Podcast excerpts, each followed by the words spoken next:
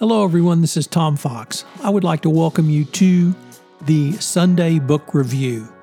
The Sunday Book Review is the series where I discuss books which impact the compliance practitioner, the legal professional, and the business professional. I hope you will enjoy this episode. First, a quick word from our sponsor.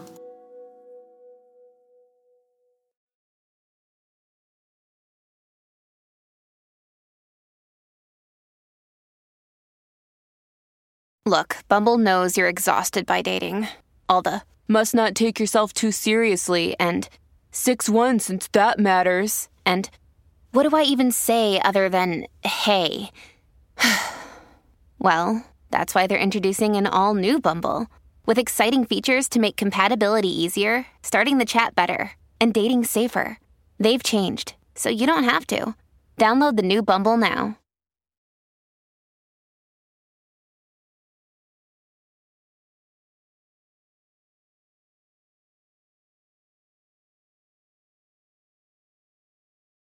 In this episode of the Sunday Book Review, we take a look at recent books on Byzantium. First up, New Rome, The Empire in the East by Paul Stephenson. In New Rome, the author looks beyond traditional texts and well known artifacts to offer a novel, scientifically minded interpretation of Byzantium's er, end.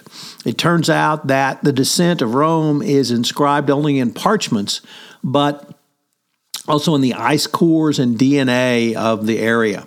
From these and other sources, we learn that pollution and pandemics influenced the fate of Constantinople and the Eastern Roman Empire. During its final five centuries, the empire in the East survived devastation by natural disasters as well as man made catastrophes. New Rome offers the most comprehensive explanation to date of the Eastern Empire's transformation from Roman East to Byzantium. Next up, The Last Great War of Antiquity by James Howard-Johnston. This book fills a gaping hole in the history of warfare. The conflict lasted 25 years. It was on an unprecedented scale, ideologically charged, and fought the full length of the Persian Roman frontier. It brought the classical phase of history to a close and ushered in a new Islamic era. There was drama aplenty, culminating in the final forlorn counteroffensive thrusts of Heraclius deep into Persian territory.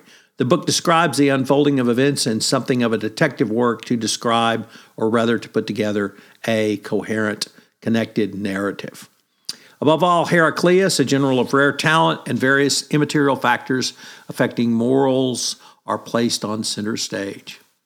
Next up, The Formation of Christendom by Judith Herrin in this acclaimed history of early Christianity, Judith Herrin shows how, from the sack of Rome in 410 to the coronation of Charlemagne in 800, the Christian West grew out of the ancient Mediterranean world divided between the Roman West, the Byzantium East, and the Muslim South demonstrating that the region was the period's defining force. Religion was the period's defining force. She reveals the clash over graven images banned by Islam provoked iconoclasm in Constantinople and generated a distinct Western commitment to the Christian pictorial narrative.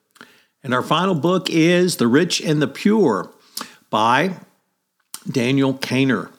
a portrait of the history's first complex Christian society is seen through the lens of Christianity, philanthropy, and gift giving. The author shows how philanthropy became articulated through distinct religious ideals that helped the ideas of giving defining defining proper social relations among the rich, the poor, and the Christian holy people. The Rich and the Pure offers nothing less than a portrait of the whole of early Byzantium society. If you've not read books on Byzantium, I would urge you to check out one of uh, these four books. It is a huge gaping hole in most Americans' history, and one of these books would be a great starting point. Please enjoy. We have a couple of new podcasts out on the Compliance Podcast Network I'd like to tell you about. The first is Hidden Traffic, where host Gwen Hassan looks at modern slavery and human trafficking. Gwen is well known in the compliance community for her passion around this topic, and she brings that passion to this new podcast. Also, I have a podcast on presidential leadership lessons for the business executives. What can business executives learn from the now 46 presidents, and how can you incorporate those into your business and leadership strategies going forward? This is appropriate for the CEO, the CCO, the CFO, or anyone else who's in a leadership position. Finally, I'm extraordinarily pleased to announce a five part podcast series that premiering February 21 on the science of Star Wars, where with Dr. Ben Lockwin, a academically trained astrophysicist, we look at some of the scientific issues raised, such as dueling lightsabers, the Death Star, and jumping to hyperspace. I know you'll enjoy it. This podcast is a part of the C Suite Radio Network. For more top business podcasts, visit c-suiteradio.com.